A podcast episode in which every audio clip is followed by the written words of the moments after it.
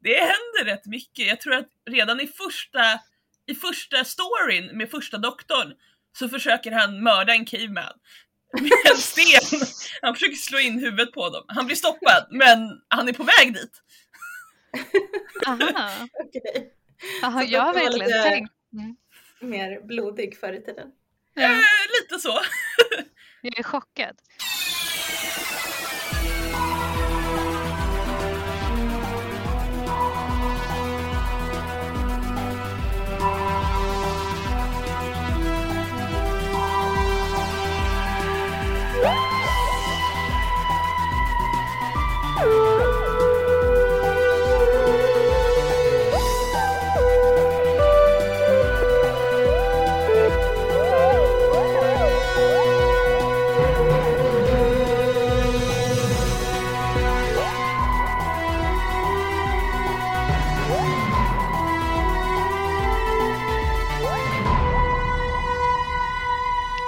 Välkommen till Doctor Who-podden, en podd där vi går igenom nya Doctor Who avsnitt för avsnitt. Idag ska vi prata om avsnittet School Reunion som är det tredje avsnittet i andra säsongen. Ni får gärna kolla på det innan vi ska prata om det, eh, Eller innan Så du det- lyssnar. innan du lyssnar. Precis, innan du lyssnar. Det blev lite hackigare vi säger avsnitt väldigt många gånger så jag ville Just det. Där får... Vi som pratar heter Malin Och Elin. och intromusiken är gjord av Allan Näslund. Eh, Yes. Och Elin, kan inte du berätta lite om School Reunion? Ja, det här underbara avsnittet är, ehm, ja, det ska jag berätta om.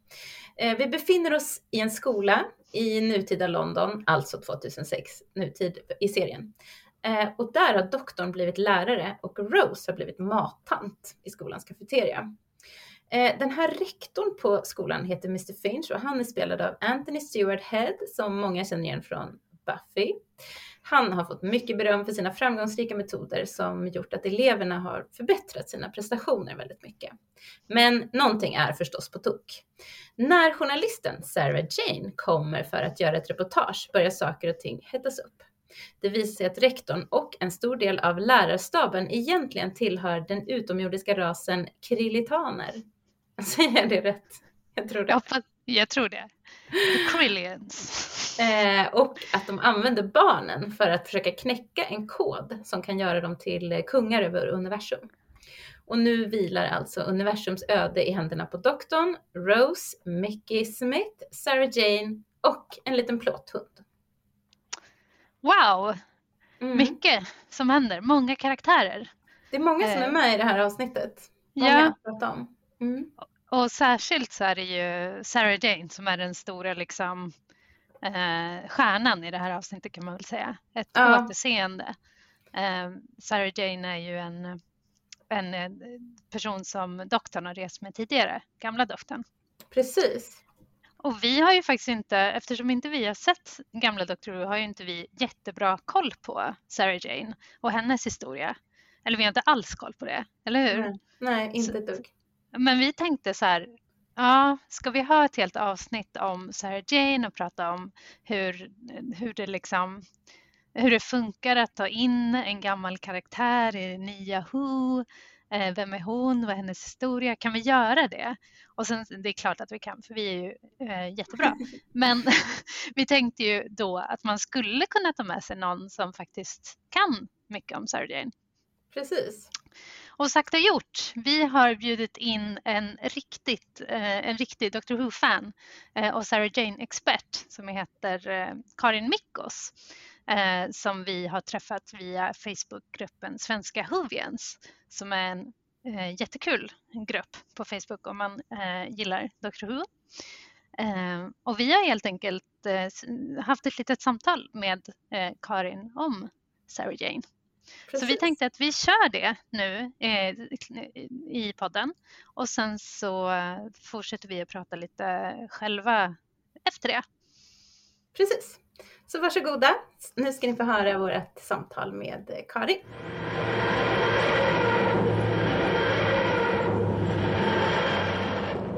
Karin, du är ett eh, Sarah Jane-fan. Ja, det stämmer jättebra. Jag älskar Sarah Jane. Men hur kommer det sig? Hur eh, upptäckte du Doctor Who? Uh, Doctor Who så upptäckte jag 2013 för att jag och min mamma var i London och vi satt på hotellet på kvällen och ville titta på TV på BBC. Och det var 50-årsjubileumet av Doctor Who just då i november 2013. Så de hade en dokumentär om Doctor Who på TV som vi tittade på och vi var så här: wow, vi måste se den här TV-serien. Ah. Så sen gick vi, åkte vi hem och såg den med resten av familjen och blev fast. Nej vad kul, så det var en familjegrej? mm, precis. Hela familjen blev fast? Ja, Vad var det verkligen. med den här dokumentären som lockade? Alltså det var verkligen så här för att de hade intervjuat alla möjliga gamla skådisar, nya skådisar och liksom producenter och alla möjliga människor som hade jobbat med det. Och man märker att man märkte liksom att de älskade serien precis lika mycket som alla de som tittar. Att det fanns liksom en genuint kärlek, även för någon som var med för 40 år sedan. De älskade fortfarande serien så mycket. Mm. Så det kändes väldigt speciellt. Mm. Vad fint. Alltså det, det, är ju så, det är nog svårt för oss som svenskar att förstå hur stort det där är i Storbritannien. Mm. Eller för mig i alla fall. Verkligen. Nej, Det är jättestort. Ja.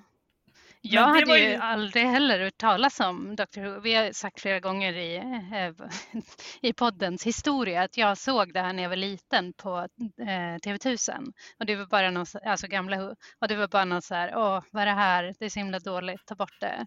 Känslan. Inte kunde jag veta att det skulle bli en Dr Who-podd många år senare. Men du började kolla sen då, när du kom hem. Hoppade du direkt in i nya Who eller gamla Who eller hur gjorde ni? Eh, vi började ju då från nionde doktorn med nya Who fast vi började från början med nya Doctor Who då. Ja. Eh, och, det var, och sen så gick vi liksom tills vi kom ikapp i princip. Och nu är Mm. vi ikapp och tittar på det som är med trettonde doktorn. Mm.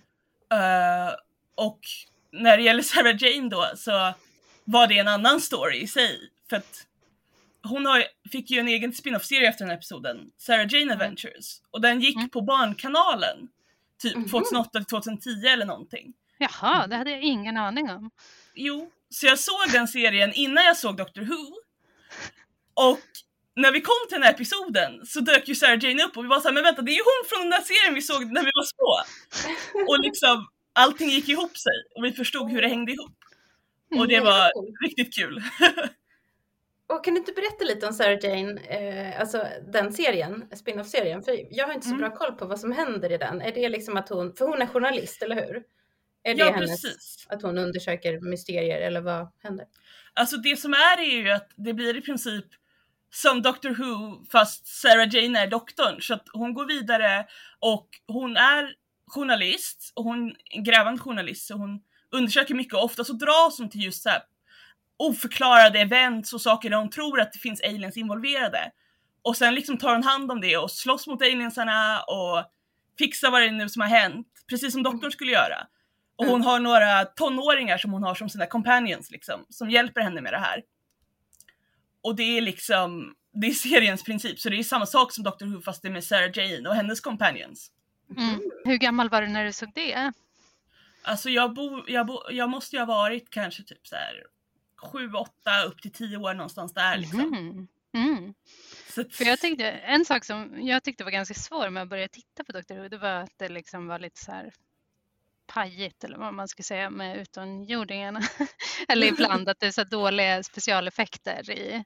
Eh, alltså det tog ett tag att vänja sig vid det och nu tycker jag att det är roligt såklart. Men alltså är det så i Sarah Jane Adventures också? Att det är mycket konstiga utomjordingar eller? det är en hel del konstiga utomjordingar i Sarah Jane, precis som i Doctor Who, men det är inte Mm. liksom det här att de reser till olika planeter eller sånt där. Så det är Mm. mer liksom då, aliens kommer till jorden och hon träffar dem på jorden. Mm. Så. Och Sarah Jane Adventures är också mer, den är ju, var ju riktad till barn som en barnserie liksom. Så Mm. den är ju lite snällare än Doctor Who i många avseenden. Mm. Just det. Alltså jag måste ju, kände, jag kollar ju med, på Dr Who med min dotter nu, hon är tio. Men jag känner att vi måste leta upp Sarah Jane Adventures också. Verkligen. Ja, jag rekommenderar det. Det som du sa där Karin om eh, att eh, det är liksom som att Sarah Jane är doktorn. Jag hörde det när jag liksom gjorde lite research inför den här podden att eh, det är många som säger att det har redan funnits en kvinnlig doktor, alltså innan den trettonde doktorn. Eh, eller tolfte doktorn menar jag. Eh, nej men gud, var är vi? Trettonde doktorn är det. jag glömde helt bort Peter Capaldi.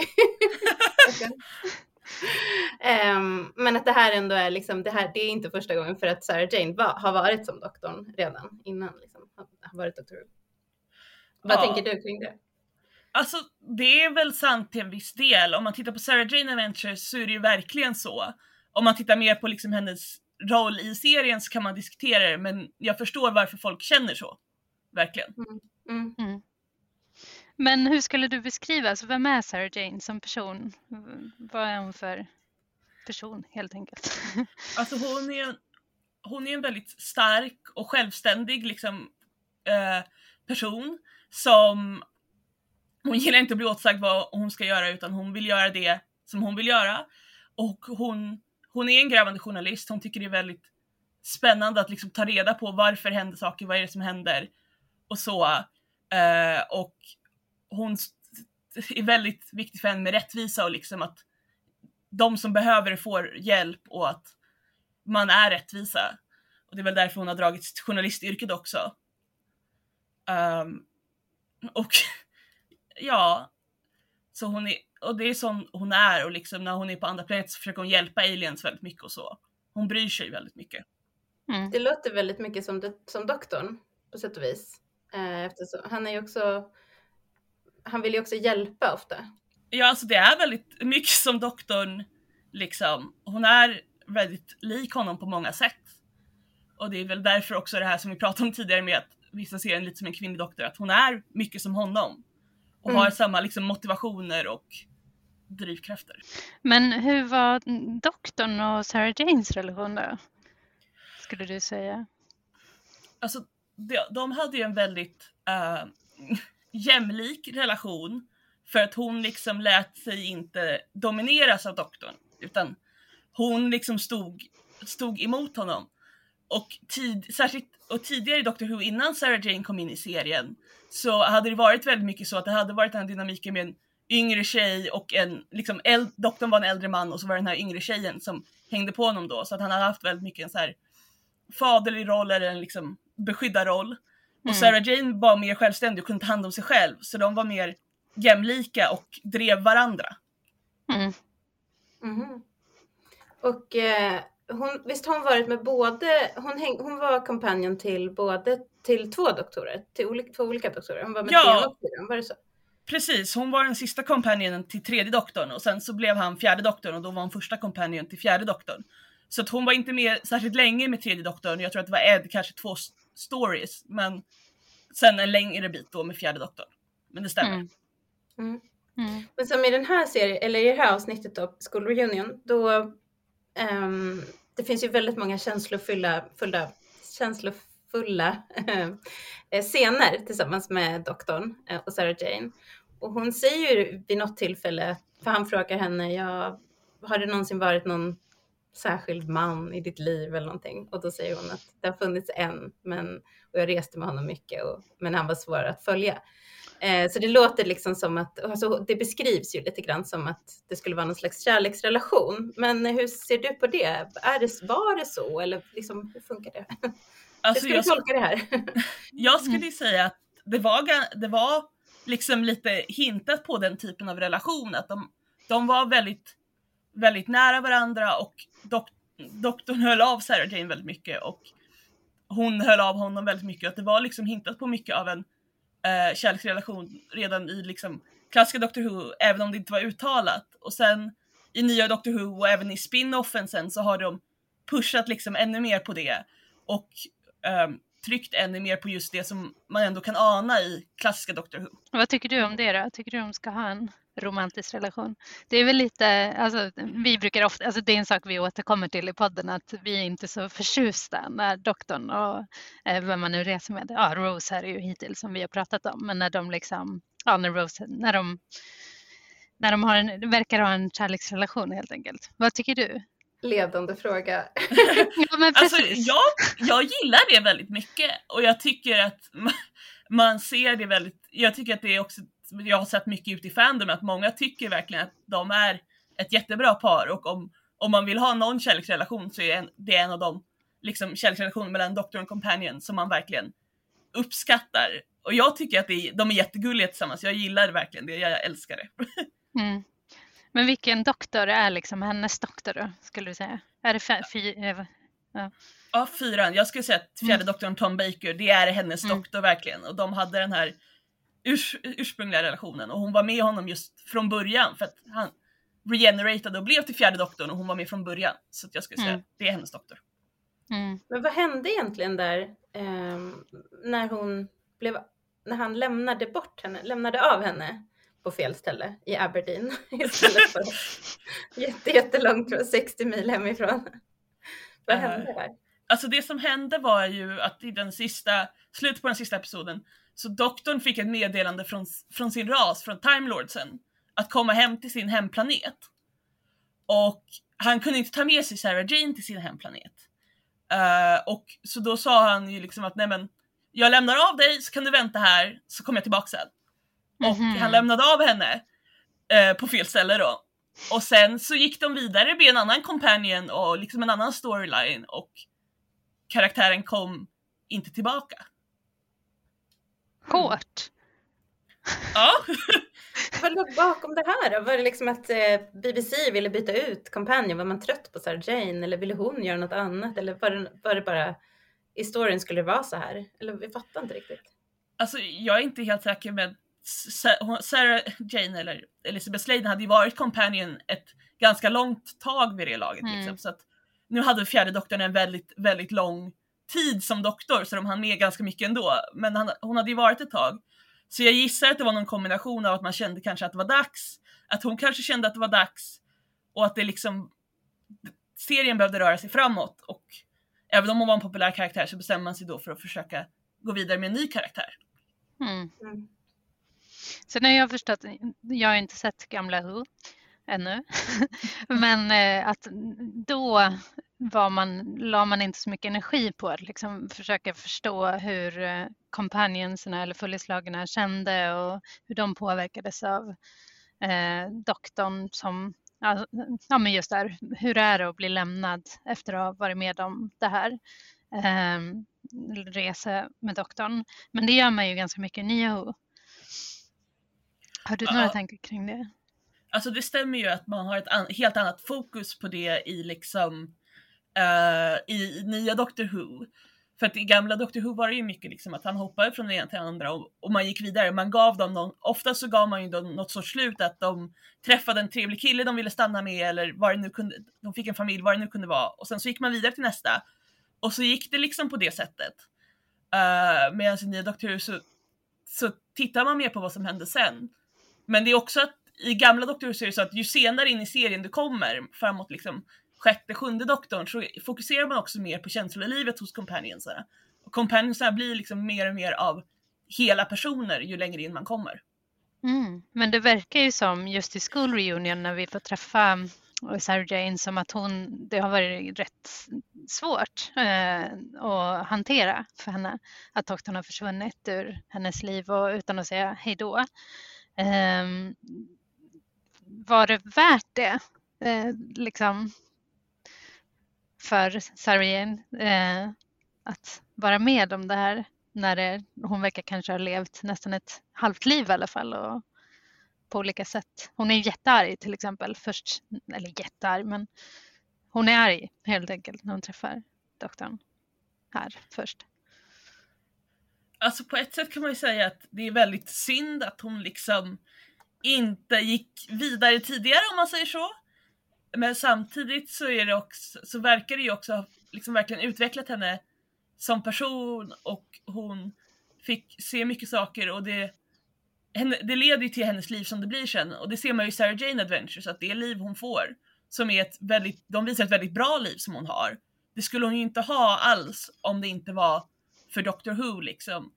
Till exempel i Sarah Jane Adventures så får hon faktiskt en son och det mm. Och han är halv-alien och det skulle inte alls varit möjligt om det inte var för allting som, som kom först. Mm -hmm. Men samtidigt skulle hon kanske haft ett helt annat liv om det inte hade varit för doktorn. Mm. Mm. Det som är intressant i, i det här avsnittet är ju också att de speglar varandra mycket, eh, Rose och Sarah Jane. Först så blir de ju rivaler, men sen så bondar de ju kring eh, Eh, sina erfarenheter och upplevelser med doktorn. Men det som händer är ju också att Sarah Jane känner sig lite hotad, kanske av Rose, eller hon känner sig liksom sårad att hon är utbytt mot en yngre modell. Eh, en nyare variant och som hon säger i slutet till, till K9, han gör så, han byter ut en till en ny, eh, senare modell. Um, och Rose ser ju också så här, kanske sin framtid, eh, att vad kommer hända med mig sen? Jag kommer att bli äldre och jag kommer att kanske bli lämnad och han kommer inte besöka mig fast han har regenererat sex gånger redan. Varför har han inte hälsat på liksom? Um, vad tänker du kring deras, eh, det här mötet mellan dem, vad det säger? Alltså de är ju faktiskt, om man tittar på det så är de liksom ganska lika och det den liksom relation de har till doktorn och så och också hur det ser ut under deras uh, ride och liksom att ett tag med Rose så finns det också en annan manlig kompanjon, till exempel har man Jack Harkness tidigt i serien. Och mm. Sarah Jane reste tillsammans med doktorn, fjärde doktorn ett tag tillsammans med en annan manlig companion som hette Harry Sullivan. Så ett tag så var det också det. Och sen försvann han och då blev det hon och doktorn kvar. Så det finns ju väldigt mycket uh, liknelser så det är ju alldeles logiskt att de ser det på det sättet. Rose ser mm. sin framtid att tänk om jag blir den här bittra gamla damen liksom lite grann. Och Sarah mm. Jane ser lite att ja, men, han behövde aldrig mig, han kan bara hitta en till och göra samma sak. Jag tycker det är väldigt fint ändå att i slutändan så kan de liksom supporta varandra och på något sätt ja, se sina likheter och då se hur de kan liksom lära av varandra. Mm. Mm. För jag, jag, tyckte också liksom i, i början av eh, avsnittet så är de ju väldigt ja, rivalitet eh, helt enkelt. Eh, och, och Mickey säger också bara oh, nu träffar frugan exet, vad jobbigt. Och så kände jag bara så här, jaha, ska det bli en till så här svartsjuk jobbig grej? Och sen gör de en jättefin sak av det. Jag tyckte verkligen om hur de hanterade det i avsnittet, att det slutar med att de istället liksom hittar kraft i varandra och kan spegla sig som sagt. Det är jättefint när Sarah Jane säger till eh, Rose att kom, kom, kom och hitta mig om du behöver någon gång. Så att hon, att hon finns där för Rose liksom. Mm. Hon kan bli som en mentor för henne. Ja, det är jättefint och det är också, alltså det är väldigt kul liksom med det här med companions som liksom stick together, att de håller sig samman. Och senare i Sarah Jane så antyder de också att hon har kontakt med andra companions från klassiska eran. Mm -hmm. Liksom att hon har träffat några av dem eller pratat med några av dem eller vet att de finns där ute. Så mm. det är väldigt kul. Det är fint. Ja, ja, verkligen. Det är fint att tänka att det finns alla de här människorna som går omkring och har haft ett förhållande till doktorn och sen tar det slut och sen kan de ändå hitta kraft i varandra på något sätt. Det är som någon slags, mm. ja, vilken eh, han är som en orkan. Men hur ska man tolka det här att, de, att han aldrig pratar om Sarah Jane och heller aldrig pratar om någon annan av sina gamla companions, att han inte har berättat för Rose att det har funnits eh, tidigare kompanjoner och sådär? Alltså jag tänker att det finns lite olika dimensioner till det. Men en dimension är ju att när Rose först träffar doktorn så kommer han från en liksom eh, ganska jobbig period där han har lämnat mycket av det gamla liksom bakom sig. Så det är lite av en liksom att han tänker inte tillbaka dit för att han har liksom lämnat det bakom sig och försöker göra någonting nytt, vara no någon ny. Uh, och sen också att det är så många människor som kommer och går på olika sätt i doktorns liv och alla gånger så är det inte så, så trevligt varken för dem eller för doktorn. Och liksom att hinna berätta om dem eller att ta upp de här kanske jobbiga ögonblicken liksom. Det kan vara jobbigt för vem som helst som ska som träffar någon liksom och har massa historia i bagaget. Och för doktorn blir det ännu mer så när han har så himla mycket och så himla komplicerade liksom, relationer bakom sig. Mm. Tror du att, det, att han har dåligt samvete gentemot dem? Eller? Jag tror att det finns en del som han har dåligt samvete mot, definitivt, och inte bara Sarah Jane utan flera stycken. Uh, jag tror inte han har dåligt samvete för alla, men att det finns många och att för en del så kanske det är också så att de var nöjda när de lämnade. Men han var inte så nöjd eller han var inte riktigt redo att släppa det heller så att det inte alltid har blivit som han velat ha det heller. Mm. Mm. Mm. Men om vi tittar, mm, går tillbaka lite till skolreunionen och alltså när man först, du sa ju det att du kollade på eh, säsong två och sen helt plötsligt dök hon upp. Eh, kände du igen Sarah Jane liksom från, eh, hade de gjort en rättvis bild av henne i det här avsnittet? Ja, vid det laget hade inte jag börjat titta på gamla Doctor Who än, så då jämförde jag henne bara med Sarah Jane Adventures och det Ja, känner man det. igen för att det kommer sen. Men sen Mm. i efterhand har jag ju gått tillbaks till klassiska Doctor Who. Och jag tycker att de har gjort henne äh, rättvisa i mångt och mycket. Sen kan man alltid prata om det här med just att hon blir um, svartsjuk på Rose och så, hur mycket det är i hennes, eh, i hennes personlighet när hon är en väldigt självständig person. Men de, jag tycker att de hanterar det väldigt bra ändå. Så att jag tycker att det är väldigt mycket och just också att hon kommer till skolan, hon har hört att det är något mystiskt på gång där och liksom hon vill gräva i det och använder sin journaliststatus. Och det är precis så Mm. hon träffade doktorn också, att hon låtsas vara en journalist Ah. som var där för att liksom höra vad det var som pågick, att hon liksom det var som grävande journalist som hon träffade doktorn första gången, så det blir väldigt mycket en reflektion av det som hände i klassiska Doctor Who. Mm. Ja, kul. Ja. Ja, men jag sitter och tänker liksom, alltså nu när vi har sett, och du som har följt då eh, Sarah Jane, både från liksom hur det var när hon träffade doktorn, när hon reste med honom efteråt och med Sarah Jane Adventure och allting. Eh, var det rätt av henne att liksom, eller så här, jag skulle säga, skulle du, eh, om du var henne, skulle du rest med doktorn? Uh, alltså jag skulle ha gjort det för att det är ändå ett ganska kul erbjudande när de kommer upp till en och bara Vill du se hela universum? Så här, vem säger nej till det? Man bara uh, ja, I guess. Men jag tror att om man, om man hade vetat dealen i förväg så hade det ju varit mycket lättare om man liksom hade vetat att det här varar så länge det varar och sen så är det bara att liksom, och sen är det slut. Och det är så det är. Då hade det ju varit mycket lättare, för det är ju det som är en av problemen för Sarah Jane, att hon liksom aldrig fick det avslutet. Att han sa inte hej då och hon visste inte om det var slut eller om han skulle komma tillbaka om ett år, fem år, tio år liksom. Nej, just. Verkligen. Ja, man undrar ju hur det var om hon satt där i Aberdeen, i Aberdeen och liksom väntade eller när bestämde hon sig för att nej, jag får nog åka hem till, till London igen och han kommer nog inte tillbaka. Liksom, var det veckor, år, dagar? Ja. Alltså man vet ju att hon i alla fall tog sig hem ganska snabbt för att dels så scenen slutar med att hon lämnar av honom och hon börjar liksom, och hon inser att hon är på fel ställe men sen börjar hon gå ner för gatan och liksom Mm. går bort i solnedgången. Det är så den scenen är konstruerad. Så det känns ändå som att tanken var att det ändå skulle kännas lite som att ja, men, nu får hon gå tillbaka till något annat tills vidare. Mm. Jag såg det lilla klippet faktiskt på Youtube bara. Ehm, och då är det som att det börjar med att hon, eller i det lilla klippet då, det börjar med att hon kommer in i Tardisen och är så här, eh, skojar om att hon ska sticka därifrån eller om att, att hon ska åka hem. Och då säger han att hon måste åka hem. Och hon har typ en blomma, hon har massa grejer med sig.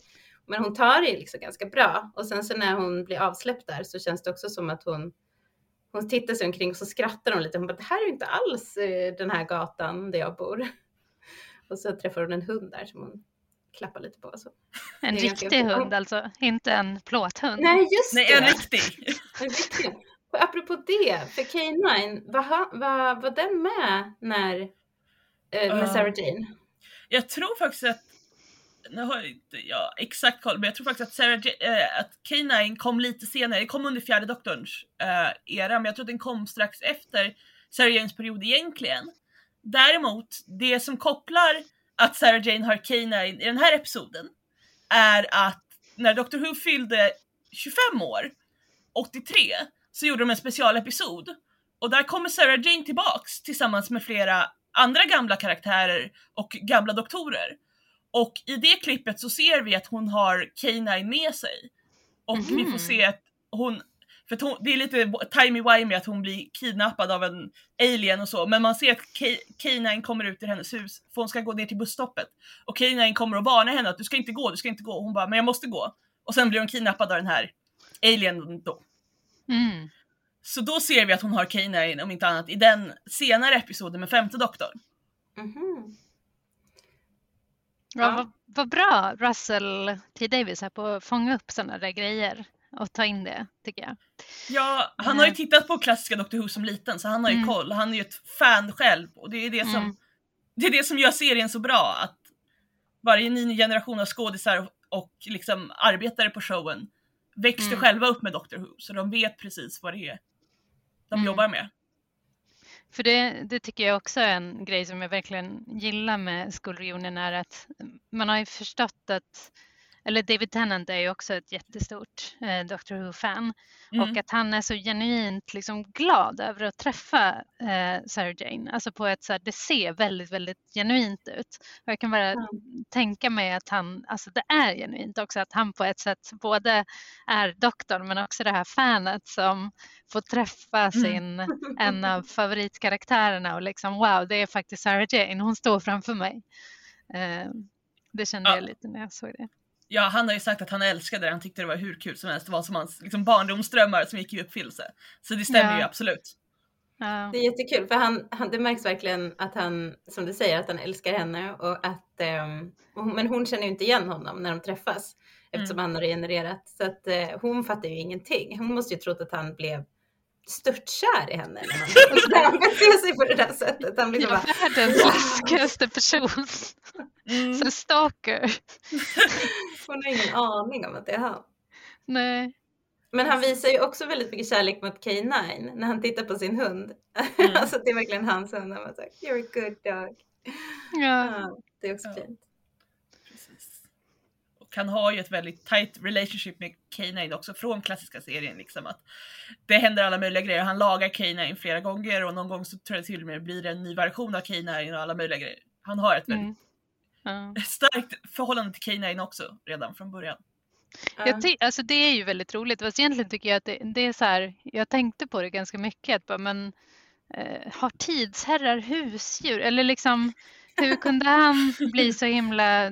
För det är ju såklart en mänsklig grej att ha hundar som husdjur och gillar Mm. dem så mycket. Men det känns lite så här, alltså att han tilltalar Keinai på det sättet som eh, hussar och mattar och andra kallar sina djur. Liksom bara, That's a good boy. Du, du, du, du, du. Man är så här, Mm. är det, varför gör han så? Har han blivit, eller liksom, det känns lite för mänskligt för mig nästan. Fast jag gillar det också. Men jag, jag, tyckte, jag tyckte det var kul att tänka lite kring det. Men det är just en av de sakerna som liksom ska utmärka doktorn, att han är ju inte som andra av sitt folk, utan han är en unik person som har liksom ett, en inställning till människor, en inställning till andra raser som är annorlunda och han är liksom mer mänsklig än vad hans ras egentligen är. Mm. Typiskt. Ja, han tar ju väldigt mycket intryck av människorna såklart. Mm. Det är väl därför han älskar jorden, antar jag. Men Ja. Var kommer, K- var kommer K9 ifrån? För de säger att eh, Micke tycker att han ser ut som en, eh, att han ser väldigt disco ut. Eller om det är Rose som säger det. Eh, och då säger doktorn att han var, att K9 var liksom det senaste år 5000. Så det verkar ju vara, ganska, alltså det verkar ju vara en mer framtida fi- figur. Eh, jag har faktiskt inte exakt koll för jag har inte sett just den episoden där han först dyker upp i gamla Doctor Who men det är ju liksom som jag förstår det så är det ju att han plockar upp honom någonstans på resorna ungefär som han plockar upp en companion liksom att han skaffar sig en robothund. Att liksom det är bara någonting som dyker upp och det är som en companion sen som följer med genom många andra companions. Alltså K9 känns ju väldigt smidig, speciellt i det här avsnittet för att The Sonic Screwdriver liksom krånglar väldigt mycket. Det är, vid minst två tillfällen så är det någonting som är, har gått i baklås och Mm. eh, Sonic Screwdriver kan inte göra något. Men då kan ju K9 eh, steppa in. Och det är också som att eh, Sonic Screwdriver är ju alltid så här, åh, doktorn får läsa av själv och liksom säga, men K9 kan ju själv berätta vad den liksom, när den analyserar oljan till exempel. Mm. Absolut. Det är en smidig ursäkt när man liksom inte kan få någon av de andra karaktärerna att förklara det. Precis. Jag tyckte att det var lite så här, det var ju, ja men som sagt, det var ju väldigt eh, behändigt att ha Kaina i det här avsnittet, men att doktorn har en eh, följeslagare som dödar folk. Eller folk och folk, men eh, eh, som man gör med de här Utan Eh, tvekan. Ja, det tyckte jag var lite, alltså de var ju eh, illa ute där, men det var lite okaraktäristiskt tyckte jag. Det är också en grej av nya Doctor Who tycker jag, för att gamla Doctor Who så liksom dör det ganska många karaktärer, både goda och onda och liksom ibland dör en companion.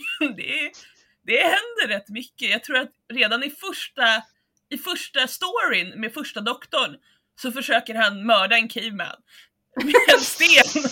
Han försöker slå in huvudet på dem. Han blir stoppad, men han är på väg dit. Aha, Så jag har verkligen lite- tänkt. Mm. Mer blodig förr i tiden. Eh, Ja, lite så. jag är chockad. Jag känner mig. Mm. Eh, En liten till grej om K9 som jag tänkte på, är ganska bara en jätteliten grej, men jag har aldrig tänkt på Mm. att man säger master and mistress i Storbritannien för um, eh, husse och matte. Och så tycker jag att det är ganska eh, roligt att, eh, vad heter det, K9 kallar doktorn för master utifrån. Just det. Ja, det är lite kul. Master och Missy. Ja, verkligen. Mm, Ja, precis. Det är något annat. En liten detalj där. Ja. tänkte lite för mycket på K9 kanske när jag gjorde min. Ja. Jag var inte så förtjust i K9 när jag såg det här avsnittet första gången, men Mm. eh, tyckte mycket mer om, om honom den här gången. Men mina barn älskade det, för jag ko- kollade tillsammans med mina barn eh, och de tyckte att han var jätterolig. Speciellt när han säger så här, eh, när Mr Finch säger till honom Bad dog på slutet när han skjuter sönder oljan. Och då säger han affirmative. det tyckte de var jätteroligt. Jag tyckte också den är rolig. Det är också roligt. Alltså det är en väldigt rolig scen när Mickey och K9 är i bilen och ja. you're in a car, you're in a car. det var Mm. kul. Ja. Mm. Vänta på att det ska, ska trilla ner för mycket. Mm. Precis. Han bara, jag, upp, Mickey. jag upprepar det så kommer han fatta till slut. Ja, men det är en hund med mycket humor Mm. och eh, självdistans eller på att säga, men jag vet inte om det är rätt ord. Ja, Men är då är frågan, är Mickey plåthunden? Han kommer ju på det själv. Han bara, oh my god, I'm the tin dog. Men är han det? Tycker du det, Karin? Alltså, alltså lite ibland. Men jag tycker inte han bara är plåthunden. Liksom, för att jag tycker att det finns mer där ändå och det finns liksom, vad ska man säga, de har mer känslor kring honom än det. Men samtidigt så har de ju, att vara plåthunden kanske inte är så illa för liksom K9 är ändå, vi pratar om att han är en väldigt uppskattad liksom person ändå och han betyder väldigt mycket för dem. Så att, att vara plåthunden kanske inte är liksom så illa som det låter. Att han är ändå väldigt uppskattad och Rose bryr sig mycket om honom. Och hon säger ju det liksom, jag hade kunnat komma hem bara för att hälsa på dig. Och han bara Mm. nej, det skulle vi aldrig göra. Då visar hon ju ändå på att hon bryr sig ju ändå mycket om honom även om han kanske inte riktigt själv ser det. Så Mm. mm. kanske, men i så fall är det inte så illa. Men, men det är ju lite intressant tycker jag att när Mickey är så här, ja men jag är plåthunden, då bestämmer han sig för, nej men jag vill inte vara en sidokaraktär. Jag vill steppa Mm. upp liksom och bli, ta del av det här på ett helt annat sätt. Att det liksom får honom att inse att, ja men jag vill också vara med. Ehm, men då säger doktorn bara, ja men det är klart att du får vara med. Det är ju, det är ju kul att ha någon som man kan skratta med. Ja. Laugh. Ja, jag Ja. vet, han, alltså, han behandlar Mickey så himla speciellt tycker jag. Men mm, Han känner Ja. konkurrensen.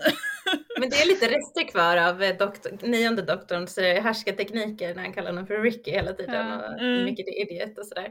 Men eh, annars så tycker jag ändå att tian är mycket trevligare mot eh, Mickey än vad nian var. Jo, det Eh, är Men han. man märker ju att. Rose, man, man märker i den scenen att Rose inte är så peppad på att Mickey ska följa med. Hon mimar till och med till eh, doktorn när, eh, när Mickey frågar om han får följa med. det är så hemskt tycker jag. Mm. Eller jag- på ett sätt så kan jag också se att det är ganska taskigt av doktorn att eh, inte kolla med henne först. Eh, för att hon vill ju uppenbarligen inte. Men å andra sidan så tyckte jag väl att doktorn, ja men där är ju ett sätt att visa liksom att han gillar och är omtänksam mot Micke också i och för sig.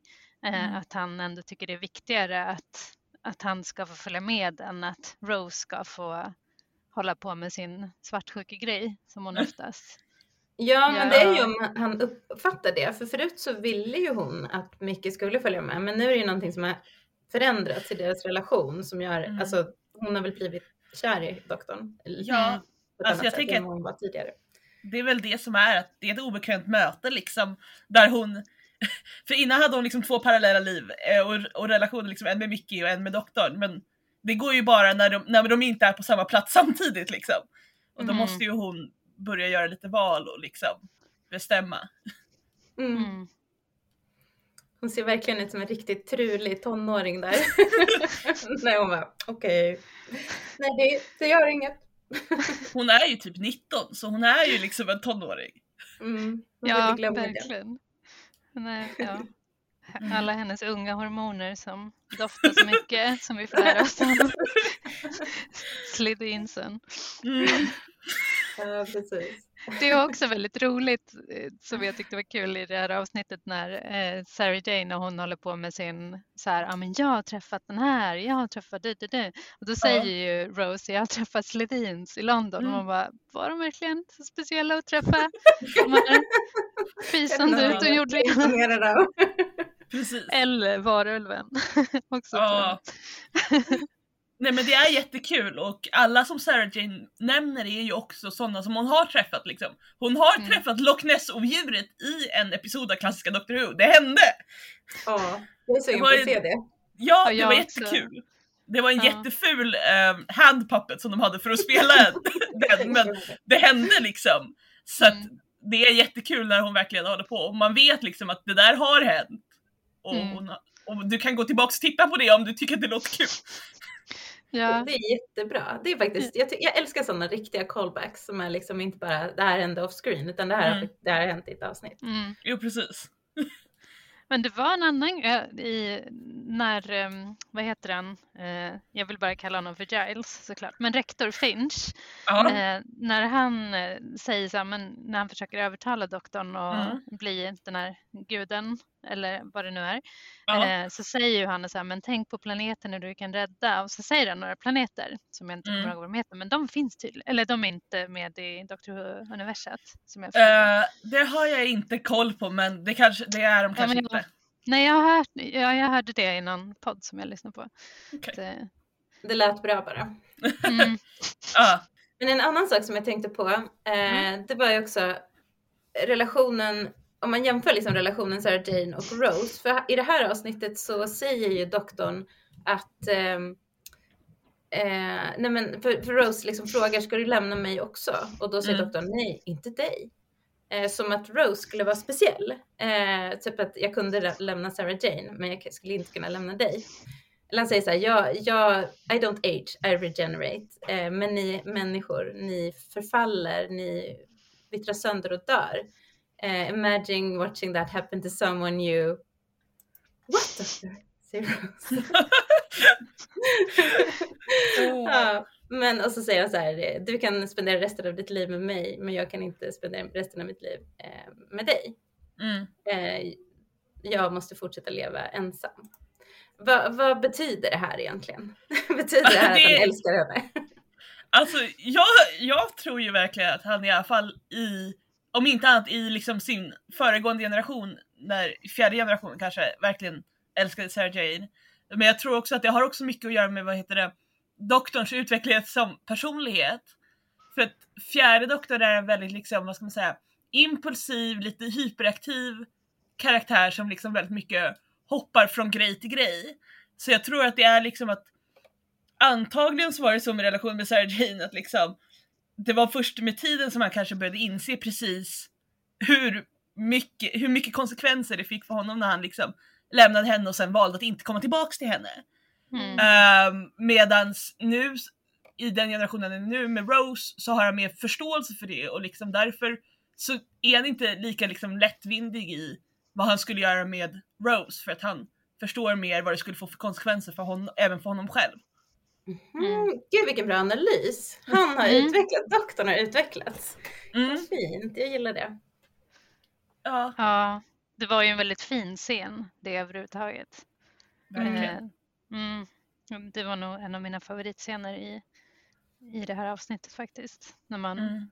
förstår att doktorn påverkas så mycket av att liksom se människorna som han kanske älskar då, eh, vittra sönder. Men man Mm. undrar också så här, kan han då inte spendera åtminstone hela deras liv med dem? Eller måste han lämna dem innan de vittrar sönder och dör? Jag tycker det är lite taskigt. Ja. Ja. men det är väl inneboende i doktorn lite att han, han eh, undviker konsekvenser om han kan liksom. Att han vill inte alltid, han vill inte ta konsekvenserna av sitt handlande om han inte måste och det är lite inneboende i doktorn. Så han liksom, han lämnar innan han ser slutet på det hela. Just det. Ja, Mm. ja men man ser ju också på Sarah Jane att hon eh, tycker att det är jobbigt att träffa honom när hon har blivit gammal. Eh, alltså hon har ju inte blivit Mm. så gammal. Jag vet inte hur gammal hon är. Vet du det? När hon, spel, när hon, när hon Ja. spelade in det här? Eh, en bra fråga, jag tror att hon var kanske i, vad kan hon ha varit, hon kan ha varit runt 60 tror jag hon var vid det här laget. Mm. Ja. Ja men det är liksom som att det är väldigt så här, att, det är, att hon skäms över det, att hon har blivit äldre och han har ju inte, han har bara blivit yngre och snyggare. liksom. Mm. Ehm, ja. Ja, det är Men jag lite tycker att det- smärtsamt. ja, det är smärtsamt. Men Jag Mm. tycker att det är, ehm, jag tycker det är ju härligt att de tar tillbaka en äldre skådespelerska sådär och sen så att de också gör en, fortsätter använda henne i en serie. Eh, Mm. det Mm. Behöver, behöver fler äldre kvinnor. ju, Verkligen. Ja. Ja, men det, alltså, man tänker ju på Harriet Jones också som ju är en sån ser, eh, som person som eh, ja, men är en äldre kvinna som bara framställs som så jävla bra helt enkelt. Mm. Alltså, ja, Mm. Men jag kan tänka mig att det är någonting väldigt, alltså det kan vara lite tuffare när man har varit den här unga tjejen på, på, eh, som var med tidigare, som var så här ung och snygg. Och sen så kommer man tillbaka och så kommer alla vara så här, oj vad hon har blivit gammal, oj vad hon eh, har blivit rynkig eller vad det är. Mm. Alltså man kan ju se Mm. det nu till exempel, Sex and the City har ju fått en remake nu Ja. där de är så här, eh, där de är 55.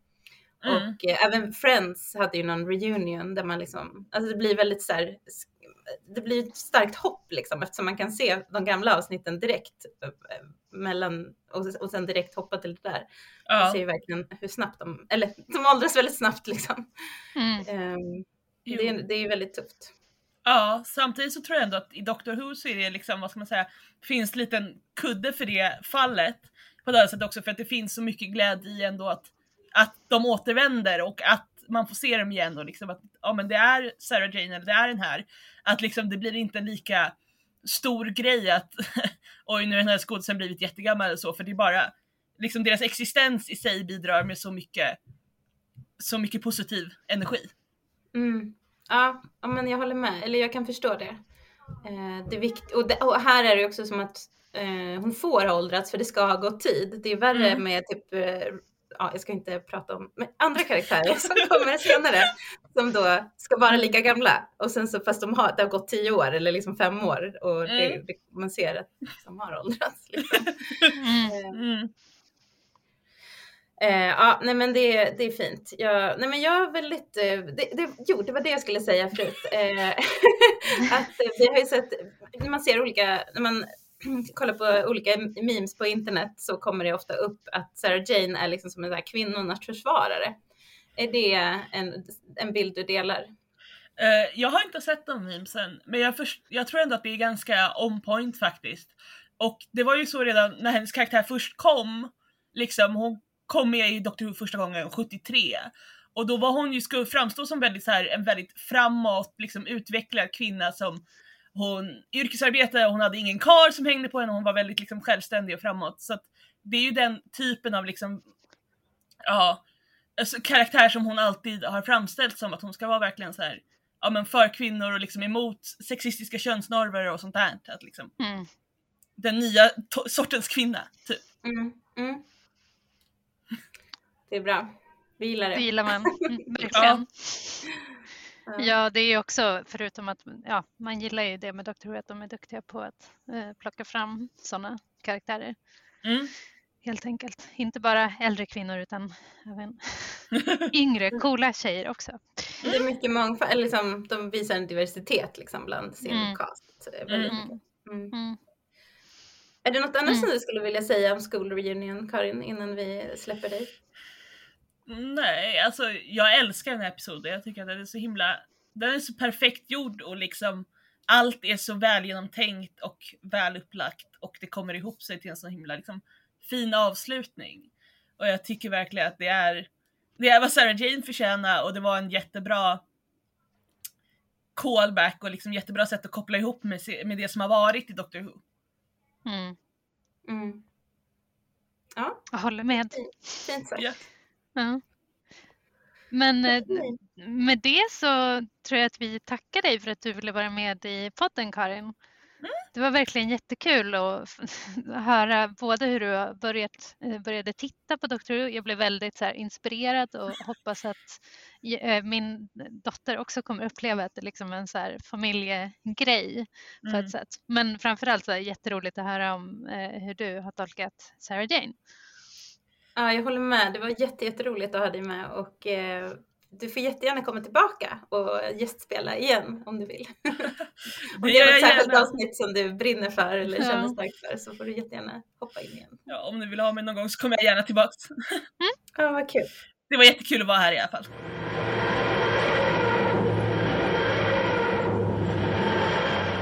Nu har vi pratat ganska om eh, Sarah Jane och såklart och doktorn och doktorns relation till Sarah Jane och, och även hur Rose har påverkats i det här avsnittet. Men det finns ju mycket annat att säga om avsnittet också, eller hur? Mm, väldigt mycket tror jag. Men vi Ja. får försöka begränsa oss lite. Men vi kan väl ändå ta våra vanliga punkter och se om, vad- om vi kan hitta lite mer att prata om. Speciellt, mm, jag tänker att Mr Finch är ju någonting vi vill prata om för det är ju det, det har vi inte hunnit gå in på så mycket och det känns ganska speciellt ändå. Alltså Ja. Anthony Stewart Head gör en så fantastisk rolltolkning här. Verkligen. Hur Och- kände du när du såg honom? Eh, både du och jag har ju kollat med stor behållning på Buffy. Eh, så det är klart att bara det att han är med är ju stort. Mm. Eh, liksom. Så man blir ju jätteglad av att se honom och att han är med i, i den här serien också.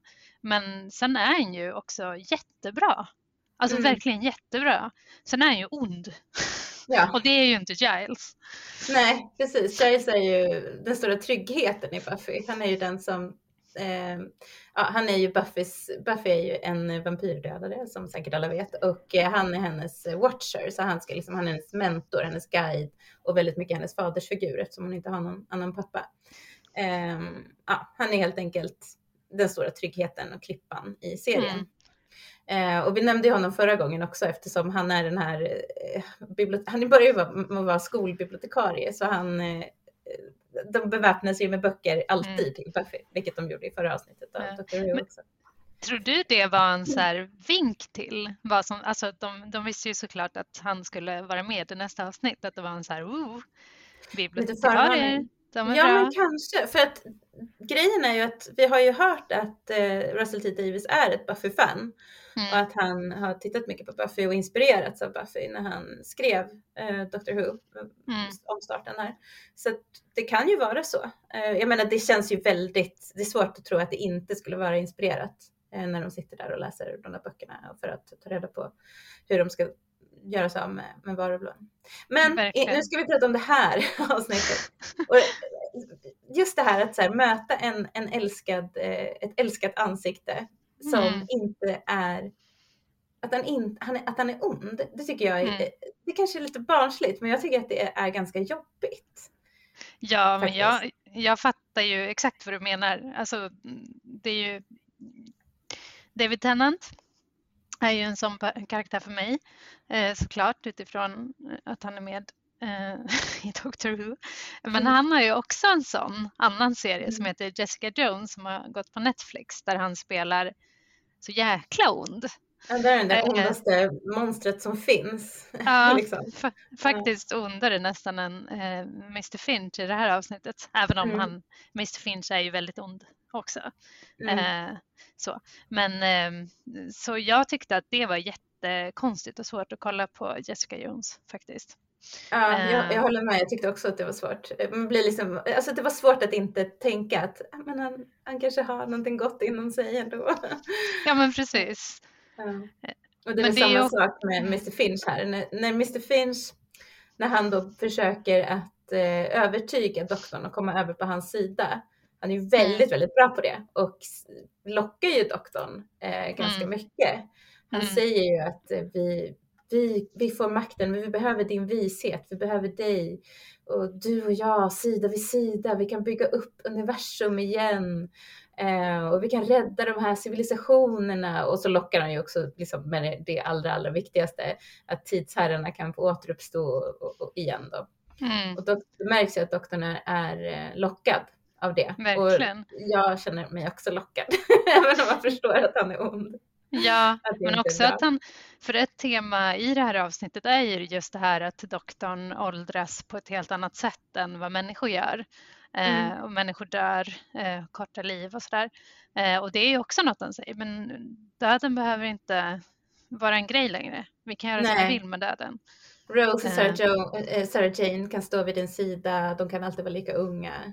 Ja, Eh, och han tänker ju då att han kan stoppa tidskriget som har verkligen traumatiserat honom så mycket såklart.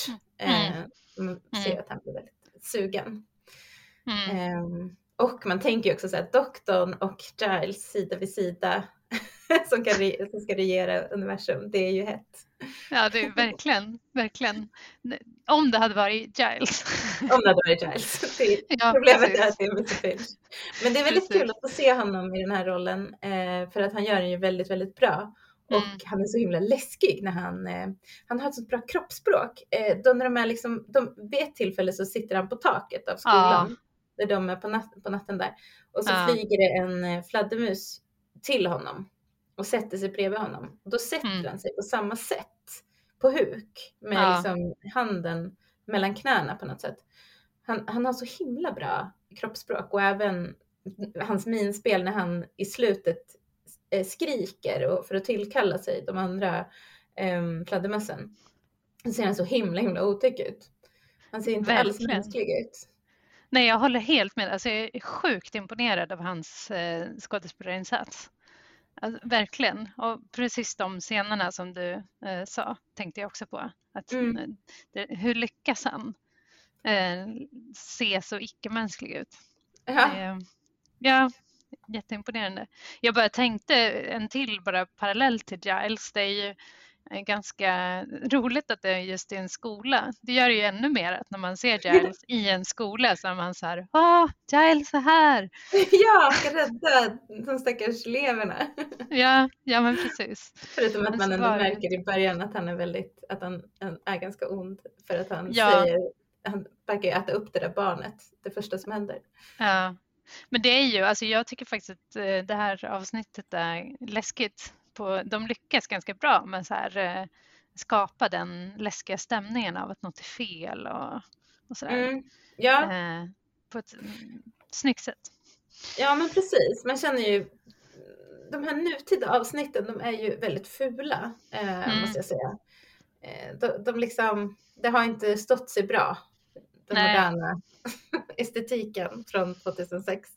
Nej, Eh, och de här eleverna, eh, jag vet inte, de är ju inte så, så de ser inte så coola ut om man säger så. nej, Men, eh, men, men ja, det är en ganska läskig stämning. Men sen så Mm. är det ju också specialeffekterna igen, att de här eh, fladdermössen ser lite halvbra ut. Men jag så- såg som sagt det här avsnittet med mina barn och de var inte imponerade. De bara, Nej. åh vad dåligt. Men eh, ja, jag gillar att de har olika färger på sig. Att de ser lite så här, att de på, på sätt olika, de är inte, alla är inte exakt samma. nej, de känns ju som att de har lagt ganska mycket resurser på eh, de här Mm. krillianerna. Ja, Eh, men jag håller med, alltså det, det märks ju att det är en nästan 20 år gammal serie. på det Ja. sättet. Mm. Men ehm, just det här, det, jag, tycker, jag gillar det här skämtet när de gör inbrott i skolan på natten och eh, Rose säger när jag var liten så trodde jag att eh, lära, lärarna sov på skolan. För det tror, Ja. ju alla barn. Eller, Ja, de ja, men verkligen. Eh, eller inte på skolan, men, men när jag gick på, på dagis. Man tänkte ju inte att de hade ett liv helt enkelt. Man tänkte att Nej. de var lärare. Ja men precis, det var deras enda liv. Och sen Mm. så, så, och att de faktiskt gör det. att doktorn Mm. säger så här, Rose, det du trodde om dina lärare, det, är det stämmer faktiskt. Det, Ja. Jag tycker om det skämtet, jag gillar det. Ja, men vad tycker du? För, alltså en grej som jag tycker är ganska intressant med det här avsnittet. Vi har varit inne på det lite grann i samtalet med Karin, men att det handlar ju mycket om an, ja, men de här stora temana om liksom säga ja, döden, livet, existensen, allt det där. Men själva storyn mm. eh, och, och på, eh, det här med vad som händer på skolan, att det är de här krillianerna, eller vad man ska säga, är där och matar barnen med pommes frites för att de ska bli smarta och eh, så att de kan omforma världen. Det är ju inte så viktigt egentligen för att berätta Sarah Jane-storyn. Men varför tror du att de ville ha det på en skola just? Mm. Jag har inte tänkt på det, men eh, jag tänker att det är en miljö som de kanske, alltså det är en miljö som återkommer ibland mm. i Doctor Who. Jag vet inte hur det har varit tidigare, men eh, det var ju det här med att de ville ha, ja jag vet inte varför de gjorde det på en skola. Vad tror du? Eh, det är bra, då borde jag ju ha tänkt ut ett bra svar på det när jag ställer den så här. Räkna kallt att jag hade det. Ja men precis, jag bara Elin, Elin vet. Nej men det är väl en så här, alltså på ett sätt kan man ju tänka sig att det är en väldigt bekant miljö av de skälen som du tar upp också. Vi har alla gått i skolan, eh, vi har alla haft lärare, alltså den här mm. fantasin om att lärarna är onda egentligen. Alltså, Just det. Jag gjorde eh. faktiskt en sån film när jag gick i nian som avslutningsfilm. Att alla våra, jag att våra kompisar, att alla våra lärare var utomjordingar. Oh, Gud, de var utomjordingar. Nej, så här var det. Alla, vi hade en lärare som var utomjording och hon ja. kidnappade alla andra lärare och dödade dem. Eh, och eh, sen kidnappade, kidnappade hon hela vår klass. Och, eh, Dramatiskt. Och, mm, Ja, jag vet. Stackars henne. Hon var inte alls, det var inget samtycke med det här, utan det var bara att vi spelade våra olika lärare och eh, gjorde narr av dem. Ah. Roligt. Ja men, ja, men jag tänker ju att alltså, jag tror nästan... Alltså, det är en det rolig är fantasi. Ja, men det är en rolig fantasi och särskilt eftersom man som en elev är så himla utlämnad till lärarna. Liksom. Så mm. är det kul att tänka kring dem. Sen tänkte jag, eller kul, det är kul att tänka på lärarna som onda. Eh, nej men sen tänkte jag också på, alltså det här är ju en banal sak kanske att ta upp, men jag tyckte ändå att det var ganska roligt att ungefär samtidigt som det här avsnittet gjordes så var det en superstor debatt i Storbritannien om hur dålig skolmaten var. Mm-hmm. Eh, efter att... För att det var en eh, kommentar på det också? Ja, uh, tv-kocken Jamie Oliver hade gjort en serie om skolmat där Aha. de liksom visade hur eh, ja, men att maten var så himla dålig så att alla barn dels blir, ju, eh, får, blir överviktiga men också att de får jättemycket problem med magen och sånt för inga fiber i skolmat överhuvudtaget. Mm. Bara liksom processad mat och, eh, och inga grönsaker och ingen frukt och sådär. Eh, så jag tänker att det kan ju inte vara en slump. Nej, och så tänker jag bara att när de satt och spelade in eller satt och skrev det här manuset så var så här, tänk om pommes frites gör en smart. ja. Det skulle vara jätteroligt tyckte jag när de har pratat om hur dåligt det är. Ja, eh. det är jättekul att det är just pommes fritesen som gör en smart. Ja, men precis. Och också, det är, inte här, det är inte bara att skolmaten är gratis, det är också att den är obligatorisk. Ja, men precis. Alla måste äta, utan de som går på en diet. Då. Ja, just det, Kenny, han Kenny, Kenny. Som, som inte får äta eh, pommes frites. Så ja. han blir inte lika smart som de andra. Men han verkar ju ändå smartare än de andra eftersom han ändå anar oråd. Alla de andra är bara så här, ja ja vad roligt. De är ja. liksom som att de också är hypnotiserade. Men eh, hon, han, är, han går ju omkring och misstänker saker. Ja men precis. Det är lite, det är intressant faktiskt. Det är väl han som ser den där läraren eh, som äter typ ett barn eh, ja. under bänken. Det är, äcklig, det, är, det är en läskig scen tycker jag. Ja. Att, men, och att, det är, att de har ett perceptionsfilter. De är inte mänskliga utan de, är, de ser ut så där hela tiden. De ser ut som mm. fladdermöss hela tiden fast man mm. kan inte se dem för att de har något mm. perceptionsfilter. Kommer du ihåg ett avsnitt, för det här fick mig att tänka på ett avsnitt av eh, X-Files där det, där det var en stor insekt som också hade ett perceptionsfilter som gjorde att alla såg honom som en människa.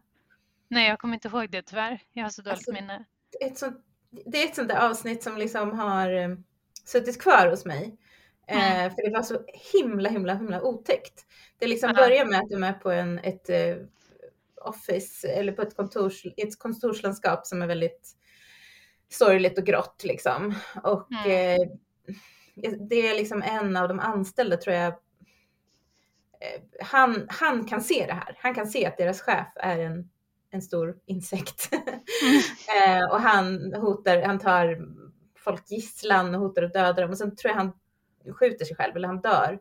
Och då förs hans kraft typ över till Mulder. Så Mulder ser det här och sen så kommer den där insekten på natten och åh det är så himla himla otäckt. Um, jag minns det där så väl. Så Ah. jag gillar det. Jag, jag vet inte om det är inspirerat eller har någonting med varandra att göra men eh, jag gillar tanken på att det är man, det man ser är inte det man ser utan det är någonting annat. Liksom. Ja, just det. ja, det är väldigt obehagligt. Det är ju obehagligt att gå ut i världen efter det och tänka att allt kan vara ett perceptionsfilter. Hur ser det ut egentligen? Det är jätteotäckt. Ja. Får jag säga en till sak om Jamie Oliver? Ja,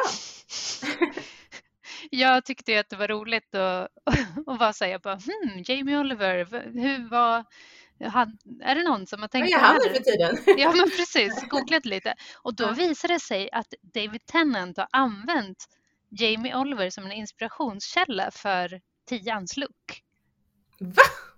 Oh my god. Är inte det sjukt? Okej. Ja, han har det där håret liksom. Han har Ja. lite spretigt hår kanske. Ja men precis. Ja annars är det inget, eh, ingen likhet, men håret kanske. Så Ja, det tyckte jag var roligt. Det känns ändå lite oväntat, men eh, det hade, jag, hade inte, jag hade inte kunnat räkna ut det. Inte jag heller, men eh, Gud vad han Eh. hämtar inspiration överallt, Russell T Davis. Både här och Ja, där. ja men precis. Fast jag tror det här var David Tennant som hade gjort liksom. Jag Nej, vet inte David riktigt. Tennant, förlåt, det var, Ja. jag hörde fel. Hörde slarvigt. Mm, Doktorerna verkar ju ganska mycket liksom, eh, säga till om sin look. Ja, skådespelarna som, ah, okej, Ja. ja. Det kanske, Kanske inte nian, hoppas inte. Nej, jo, skojar. det tror jag. Det tror jag jag vill bara ha svarta kläder. Jag har svarta kläder för, eh, på... Jag var, vi var ju väldigt negativa mot, eh, Mm. mot honom när vi pratade om första säsongen, eller, ni, Mm. eller ja, ja, första säsongen. Då. Men eh, jag börjar känna nu att nej, men det passar ganska bra. Just för att han ska vara den här liksom, skadad från kriget och han är liksom Ja, det Ja. passar. passar hans stil. Det är som The Smiths-citatet I wear black on the outside because black is how I feel on the inside. Mm. Men det gjorde då inte den tionde doktorn. Nej. För han känner sig härlig på insidan. ja, men det känns faktiskt så, som att han känner sig ganska härlig på insidan. Ja. Ehm, men nu har jag inget mer att säga om ehm, Jamie Oliver. Okej, då ska vi gå vidare då. Ja, jag, kan, jag har en till spexig grej som jag tänkte ta upp Mm. med dig. Jag vill eh, leka en, en liten lek. Jaha, nej vad roligt. Ja, du vet, vi har ju ett lite speciellt förhållande till den här eh, eh, Vem ska bort? Ehm, Mm. Vet du Ja. det här när man, vi, vi har haft en, eh, några kompisar till oss här, en son som var väldigt förtjust i eh, leken som var med i fyra, eh, Fem myror fler än fyra elefanter. fyra elefanter. Precis. Mm. Så nu ska du få en Vem, vem ska bort? Ja, vad kul. Mm. Ja, så i det här avsnittet har vi alltså fyra karaktärer som är med. Det är doktorn, det är Sarah Jane, det är eh, Mickey och det är ehm, Rose. Vem Mm. ska bort? Ehm, ja, det är ju... det är eh, såklart är det Rose. Varför då? För att Sarah Jane heter Smith i efternamn. Doktorn brukar kalla sig för John Smith och Mickey heter Mickey Smith. Gud Vad du är smart och bra. Du klarade det. Jag ville verkligen säga fel, fel, fel, fel, fel, men det fick jag inte göra nu då. Förlåt. Ja, men är inte det roligt att alla heter Smith? Ja, och konstigt. Är det, liksom, har han börjat kalla sig för John Smith för att han har döpt sig efter Sa- Sarah Jane Smith? Varför heter Mickey Mickey Smith? Är det en blinkning till Sarah Jane? Eller är det bara för att det är ett sånt otroligt vanligt namn? ja, England? det måste ju vara så, men det är ju lite konstigt. Ja, de kunde ju döpa Mickey till något annat. Ja, men precis. Ja. Mm. Men det låter bra, Mickey Smith. Mm. Ja, det mm. var mitt andra spexiga bidrag till det här avsnittet. Jag uppskattar det. Jag hoppas vi får många fler lekar framöver i podden. Vi, Men vi får jag se. tänkte, vi har, vi har ju några olika så punkter som vi brukar gå igenom. Ska, mm. vi, ska vi göra det? Vad, mm. vad är ditt, uh, har, du har ju nämnt det tidigare när vi pratade med Karin, men ditt favoritögonblick eller scen, har du någon, någonting annat som skulle, du skulle vilja lyfta fram eller vill du prata lite mer om det vi pratade om förut? Eller? Ja, alltså, ja, jag kan säga det igen bara för att jag verkligen, verkligen uppskattar den serien, och, eller den scenen. Eh, det är ju när eh, Sarah Jane övertalar doktorn att inte gå med eh, Dr. Finch, eller rektor Finch och hans fladdermöss. det låter också ja, som en serie, ja. Mr Finch och hans fladdermöss. Ja, ja. Men hon säger, och nu läser jag lite rakt upp och ner här från de svenska texterna. Hon bara nej, universum måste röra sig framåt. Smärta, uthärda, eh, smärta utmärker oss lika mycket som glädje. Världen, relationen, allt har sin tid, allt tar slut. Mm. Mm. Det var så himla fint tyckte jag. Ja. Eh, och sant och liksom i den scenen hur man förstår att dels att Sarah Jane ser att det måste vara så här. Alltså hon, det känns som att hon får en så här closure och en insikt samtidigt mm. som hon märker hur han pratar om den, den här rektorn. Liksom, du kan få allt det här. Så mm. liksom landar det i henne att så här, nej, det var, det var liksom min resa med doktorn, den var tvungen att ta slut. Det är en del av livet och det är så det är. Eh, och då kan hon genom att liksom få den insikten själv så kan hon också ger den till doktorn. Mm. Precis, jag håller verkligen med. Det känns som att hela avsnittet får en väldigt bitterljuv ton tack mm. vare det som är kanske den bästa av toner. Ja, men, men liksom ja. just det här att man först så brottas hon så mycket med det här att men var, det, var väldigt, det har varit så jobbigt för mig och eh, jag har mått så dåligt, eh, kanske hon inte riktigt säger, men man förstår att hon har verkligen eh, det har varit jättesvårt för henne att komma tillbaka efter de här stora upplevelserna och hon mm. fick ju inget bra avslut med honom. Um, och, och, hon frågar sig kanske själv om det är värt det eftersom och hon och Rose pratar ju också om det och Rose frågar sig är det värt det? Och sen så kommer de båda två fram till att det är värt det. Det, det är bättre att få ett krossat hjärta än mm. inget alls. Uh, vissa saker är värda att få ett krossat hjärta över. Um, mm. Det tycker jag är jättefint. Eh, mm. Jag tycker också väldigt mycket om att hon... Nu, ja, nu kanske jag bara tog... Vill du säga något mer om den scenen? Nej, kör. Ja, men då kan jag gå vidare till... Ja, men jag vet inte om det är min favoritscen, men jag tycker också om att hon vågar visa sig vara sårbar när hon pratar med doktorn. Mm. Eh, när de sitter på det här kaféet och han försöker vara så här, oh, men det har ju gått så bra för dig, det är ingen fara. Det Då, då är hon så här, nej, men det har varit jätte, jättejobbigt.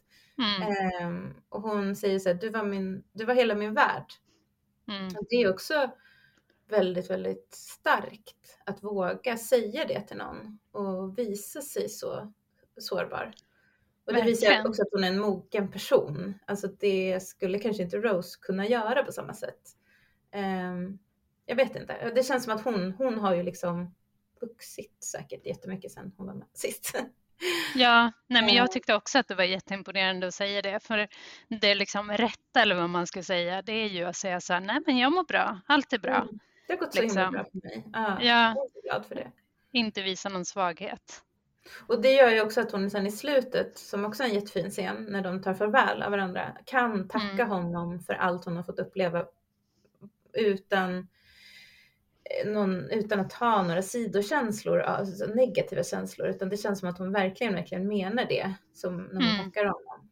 Mm. Och sen så att hon också får eh, K9 med sig på slutet, att hon, ja. när han åker därifrån. Det är eh, jätte, jättefint. Ja. ja, jag tyckte också. om det. Um, har du några Alltså jag tycker det finns så många bra scener i det här avsnittet. Jag, nu har vi tagit upp dem som lite mer kanske känslosamma och säger någonting om liksom livet eh, för ens egen del också som man kan ta med sig. Men vi har ju också nämnt de här scenerna när Mr Finch är så himla läskig. De är också bra. De är så himla bra och han är så rolig när han säger på slutet så här. Eh, han säger, det, ja men det är så här, de, vid slut, i slutet när de har, när de ska attackera, när de här fladdermössen då ska attackera Rose och eh, gänget och doktorn och mm. gänget så är de ju ganska dåliga. De liksom flyger ner. De verkar inte vara så effektiva i sitt mördande utan de bara så flyger och attackerar. Och de, man kan typ hålla upp en stol och klara sig bra eh, från mm. dem. Och sen kommer i alla fall K9 in eh, och börjar skjuta på dem. Eh, vet inte hur effektiv han är heller. då, säger, då låter han så himla trött och så säger han, eh, de är, alltså den håller ju på att försöka döda dem men han bara forget that shooty dog thing. Ja men det var roligt. Det är en bra, bra scen. Säger, han säger ju också Mr Finch där i slutet eh, när han förstår att liksom, ja, det gick inte så bra. Det här, eh, för egentligen så ville han ju inte att de här hans eh, bröder skulle döda doktorn utan Nej. de kan döda de andra. Men så säger han så här, ja ja, men ni kan döda honom också, spara hjärnan bara. ja.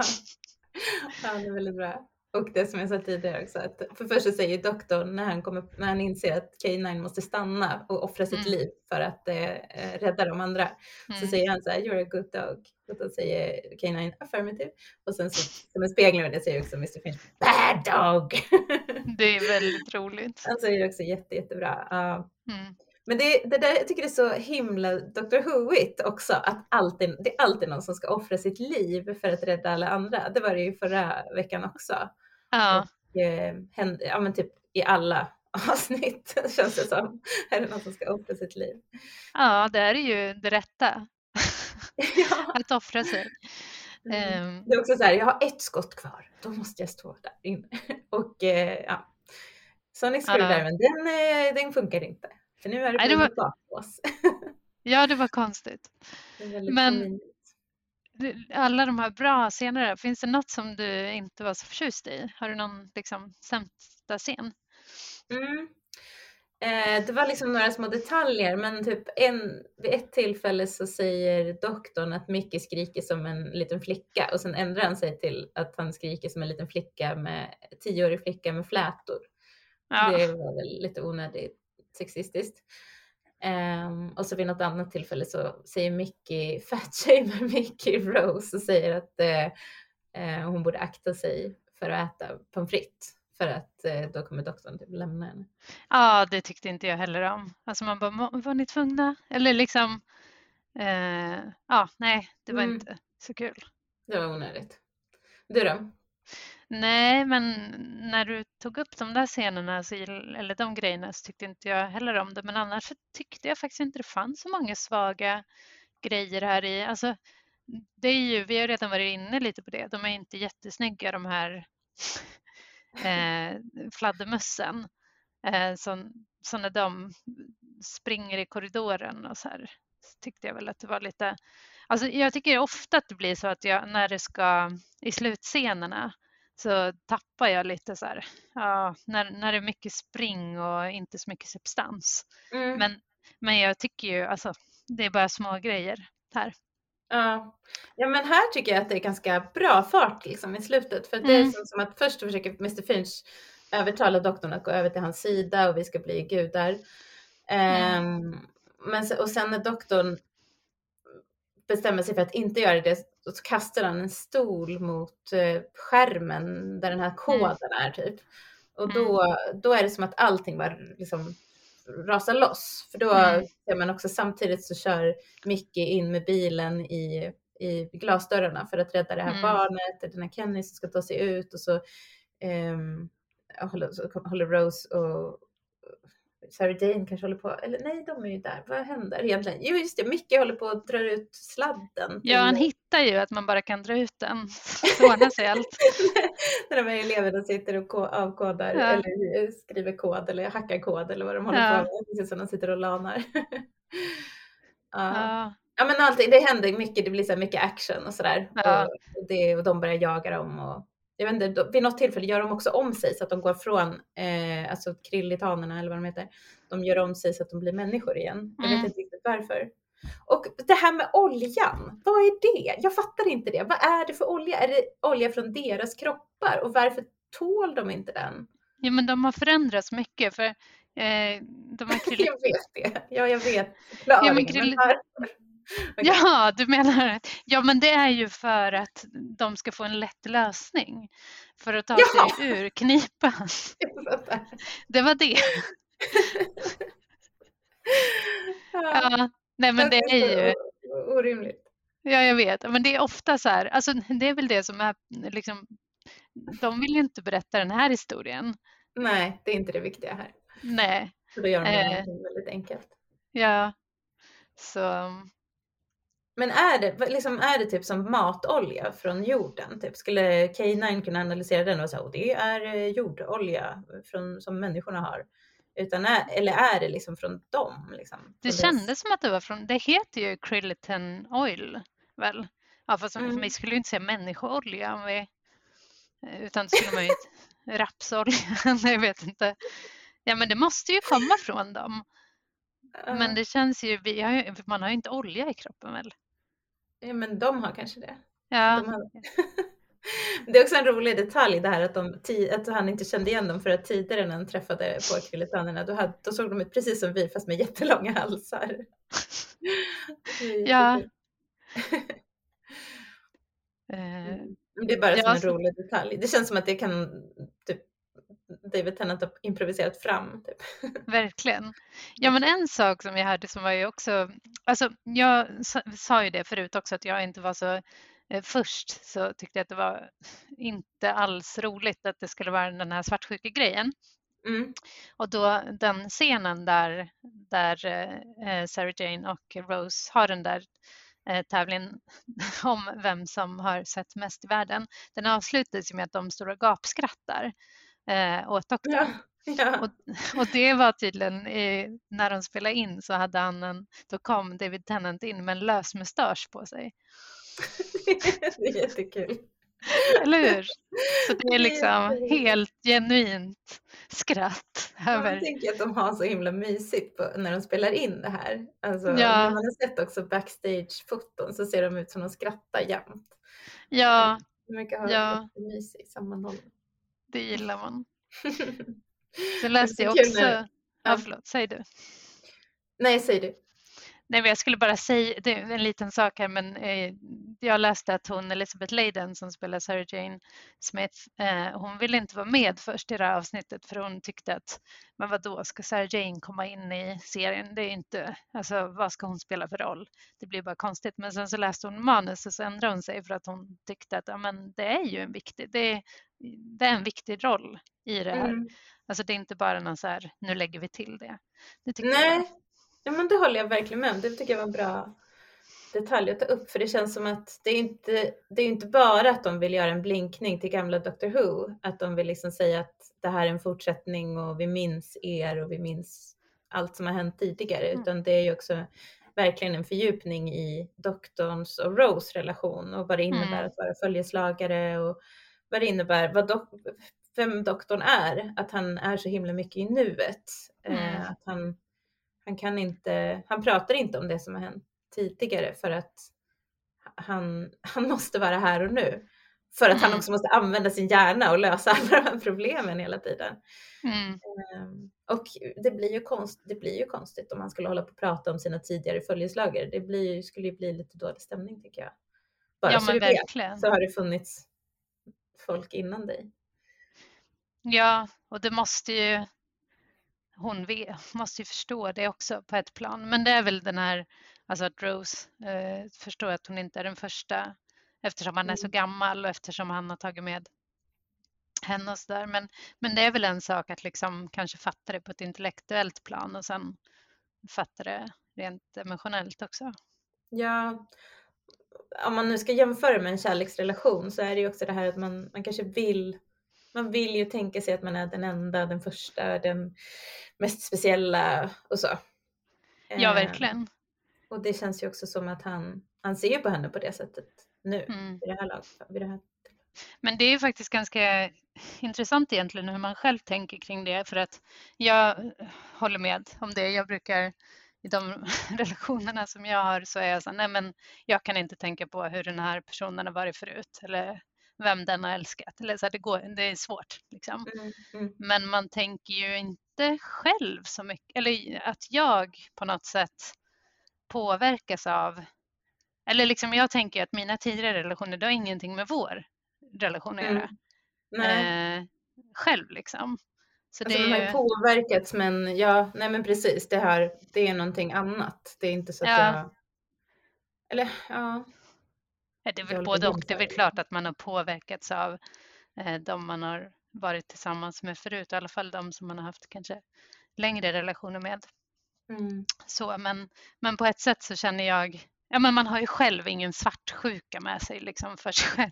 Eller ja, nu är jag inne i något konstigt resonemang. Det börjar, Men det känns ju inte som att doktorn skulle jämföra, skulle vara så här, sådär gjorde inte Sarah Jane. nej, nej men precis. Mm. Ja. Eller? Det kanske han gör.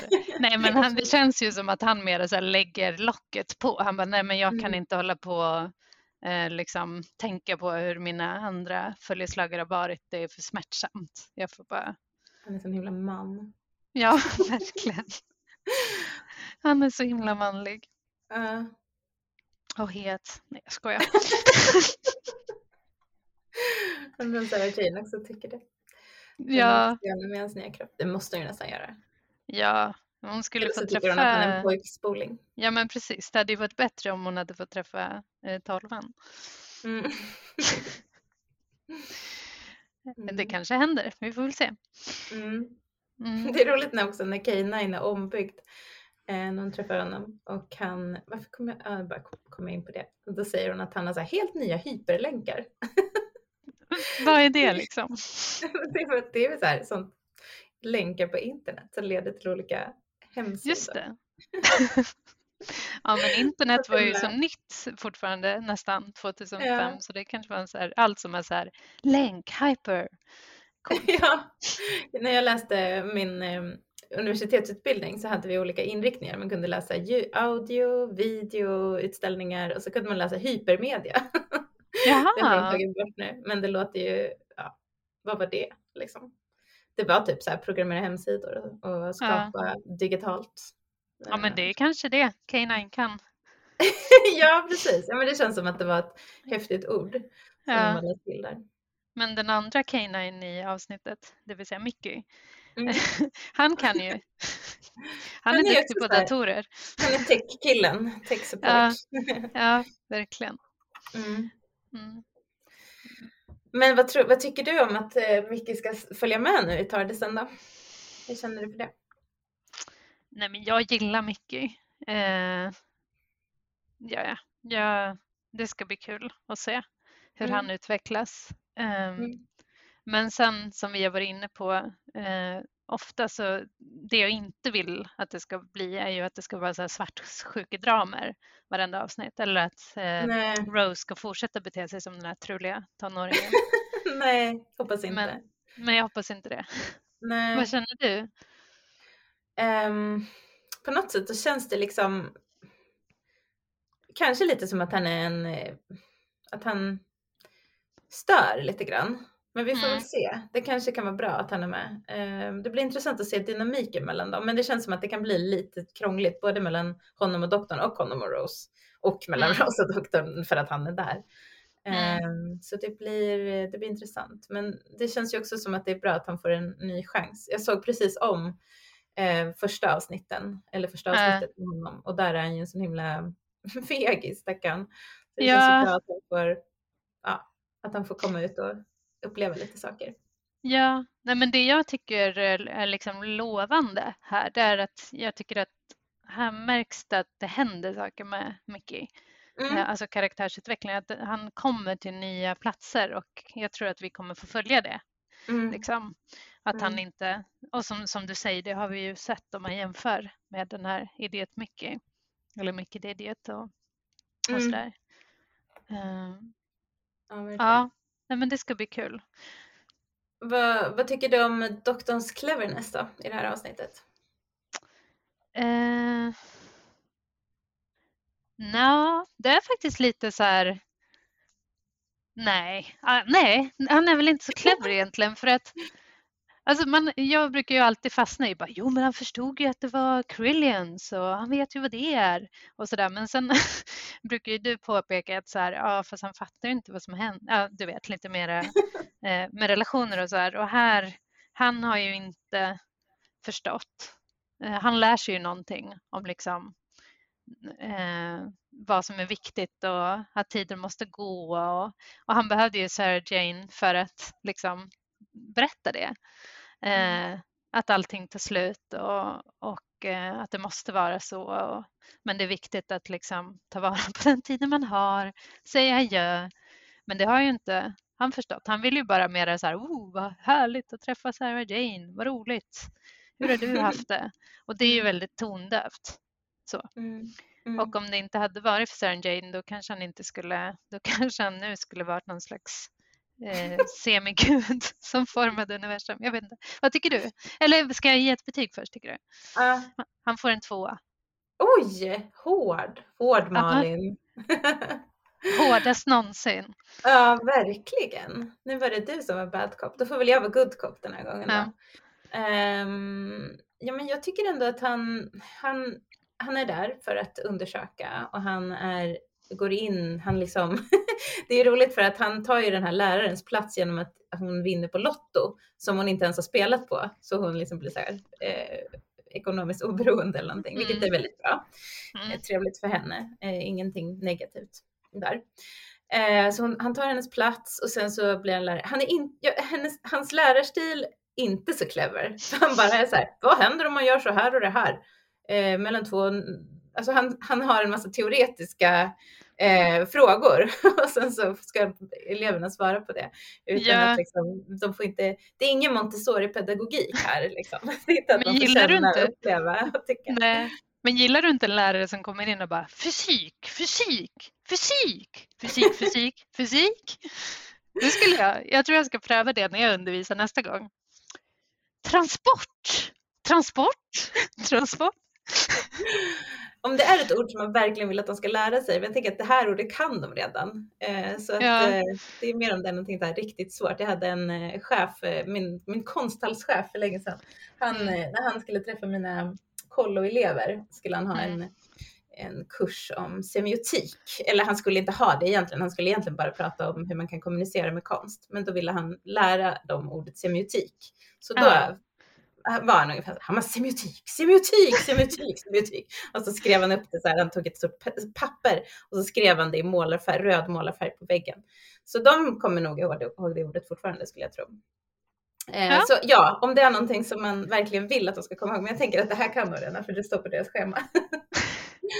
eh, men det var inte det. Det var, det var inte hans lärstil jag skulle eh, ge betyg på. Nej, men han, han, han är liksom med och eh, kommer på vad som, vad som händer. Han känner igen att de är krillitaner. Han eh, lagar K9, ser till att eh, K9 kan analysera oljan. Han kommer på att oljan är, att varför de har blivit, liksom, varför de reagerar sådär på oljan mm. och kan använda det emot dem. Sen så funkar ju då inte hans Sonic Screwdriver, det är ju dåligt, men jag tycker ändå han är ganska smart, så jag skulle vilja ge honom en eh, fyra. Men jag håller med dig om det här. Han kanske inte har någon stor emotionell intelligens i det här avsnittet. Där Nej. håller jag med om att han inte är så smart. Um, och där lär han sig nog väldigt mycket på, i det här avsnittet, på vägen mm. av Sarah Jane, av att träffa Sarah Jane. Mm. Ska mm. vi, jäm, ska vi liksom landa på en trea, en gemensam trea? Men jag tycker vi ska ha en, ska tycka olika. Det är roligt. Okej, okej. Men det är alltid så när man hör dig prata om cleverness. Jag bara, ja du har rätt, du har rätt. Han var clever. Men hedersomnämn andra? Ja, ja det, jag tycker det är svårt. Eh, eller jag har, har två som jag har funderat på. Men jag säger mm. ändå så får vi se vad du säger, om du säger den mm. andra eller något annat. Nej, men det här hedersomnämnandet måste väl nästan gå till K9 som offrar sitt liv och gör det så eh, utan eh, att darra på manschetten eller på morrhåren eller någonting. Eh, nej men han, Eh, han liksom kommer på vad han behöver göra och eh, gör det. Och det är väldigt gulligt när eh, doktorn säger farväl till sin hund och klappar Mm. honom lite på huvudet och sådär. Mm. Så ja, K9. Och just sen i slutet när K9 kommer tillbaka och eh, Sarah Jane blir så glad för det är så sorgligt i slutet när hon hon undrar Ja. vad har du gjort? Och, och, och doktorn bara, ah, vi måste springa och sen så inser hon att K9 har offrat sig och då säger hon bara, så, han var bara en dum plåthund och sen så ser man hur hon liksom darrar på underläppen och, och doktorn liksom kramar om henne. Jag tycker det är, Mm. mm, det är ett rörande ögonblick så det är så fint sen när han kommer tillbaka. Ja, verkligen fint. Mm. Ehm, jag har ju landat i en annan person då. Mm. Eh, Men jag höll också på att resonera kring två. Och först var jag så här, vi måste ta Kenny. För Ja. att han, han gjorde en så fin liten insats där. Både var Mm. han smart och gick omkring och, och sen så var det ju han som kom på att, man, att eh, fladdermöss hör dåligt. Eh, och, Just det, ja, de blir helt utstörda av det här ljudet, det höga Ja. brandlarmsljudet. Precis, så handlingskraftig och en bra kamrat och, och sådär. Så det var roligt tyckte jag. Och även den här, jag funderade på i slutet så när barnen vaknar upp i sin trans som den tydligen var i så, så är det ju en tjej som bara var det du som gjorde det här? Och han bara ja, det var det. Så kändes det som att han fick glänsa på ett fint sätt. Ja. Och så, och så säger de så här, oh my god, Kenny blew up the school. Det kändes som en referens till eh, South Park nästan. Ja, just det. Det är Kill Kenny. Ja, men precis. Eh, Men, eh, så jag gillade Kenny, men jag kände att vi måste, eller Sarah Jane måste få ett hedersomnämnande. ja, det är ju sant. Ja, verkligen. Varför tänkte jag inte på henne? Det var som Ja. att det var för stort liksom. Man såg inte det för att ja, hon är liksom, hela avsnittet handlar ju om henne. Ja, men precis. Så hon räddar faktiskt världen Mm. eh, på ett eh, väldigt fint sätt. Hon räddar världen, utvecklar doktorn, går vidare i livet. Ja, Fantastiskt. ja. Men eh, jag tycker det var bra att vi valde K9 för då blir det liksom K9 och Mary Jane, Sarah Jane, förlåt, Ja. som får, Mm. får cred för Mm. deras insatser. Ja, men jag gillar också det. Mm. Bra. Bra att du gav det till henne. Mm. Vilket avsnitt! Vad, vad mycket man får lära sig. Ja, Det är liksom ro- ett ganska djupt eh, emotionellt avsnitt faktiskt. ja, det tycker jag verkligen. Jag tyckte det här var jättebra. Vad roligt att det var så annorlunda från förra. Ja, verkligen. Ja, jag håller med. Eh, Vet du vad jag såg också på IMDB när jag kollade upp det här avsnittet? Nej, Det stod så här att musiken i avsnittet var Love Will Tear Us Apart med Joy Division. va? Men jag vet. Eh, jag hörde inte det. Men jag kan säga att jag inte lyssnade. Alltså jag har tittat på det typ på min telefon och haft bara hörlurar i och det varit en massa störningsmoment. Så jag undrar när de spelar det. Men jag tänkte på det. Gud, undrar om Malin vet det här. Nej, det är ju min favoritlåt i världen. Jag brukar alltid säga om någon säger så här, vad är världens bästa låt? Så säger jag den. Så det var ju Ah. konstigt. Nu måste jag kolla upp det här. Nu får du kolla på avsnittet en gång till. Åh, med den äran, känner jag. ja. Med den äran. Ja, Ja, men det passar ju Men- jättebra ändå till det här avsnittet. Att den låten fick vara med. ja, ja den, en sista grej jag vill säga innan vi avslutar, vi har pratat ett bra tag, det var att um, de, ett uh, arbetstitel på avsnittet var uh, Old Friends. Mm. Det var väl fint? Mm. Väldigt fint. Men Mm. jag gillar också School Reunion. Eller återträffen som det heter på svenska. Ja, Mm. på, alltså återträffen är ju på ett sätt bättre än Mm. School Reunion för att då är det ju mångdubblat. Mm. Att det skulle, ja. Men eh, smart, eller det är väl School Reunion också för det är en reunion in school. Mm. Mm.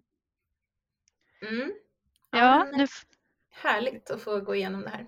Ja, vi får väl se. Nästa gång så ska vi prata om avsnittet The Girl in the Fireplace. Det blir kul. Vi får se om vi blir, är lika berörda och eh, liksom har lärt oss saker om livet av det. Det ska bli jättespännande.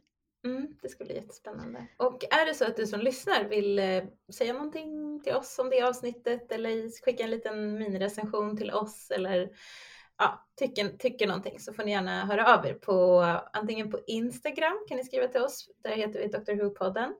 Eller så kan ni eh, mejla till oss på drwhopodden gmail.com.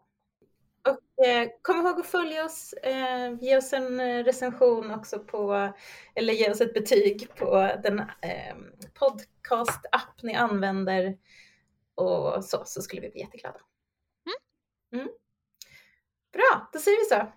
Tack för den här gången. Hej då! Hej då!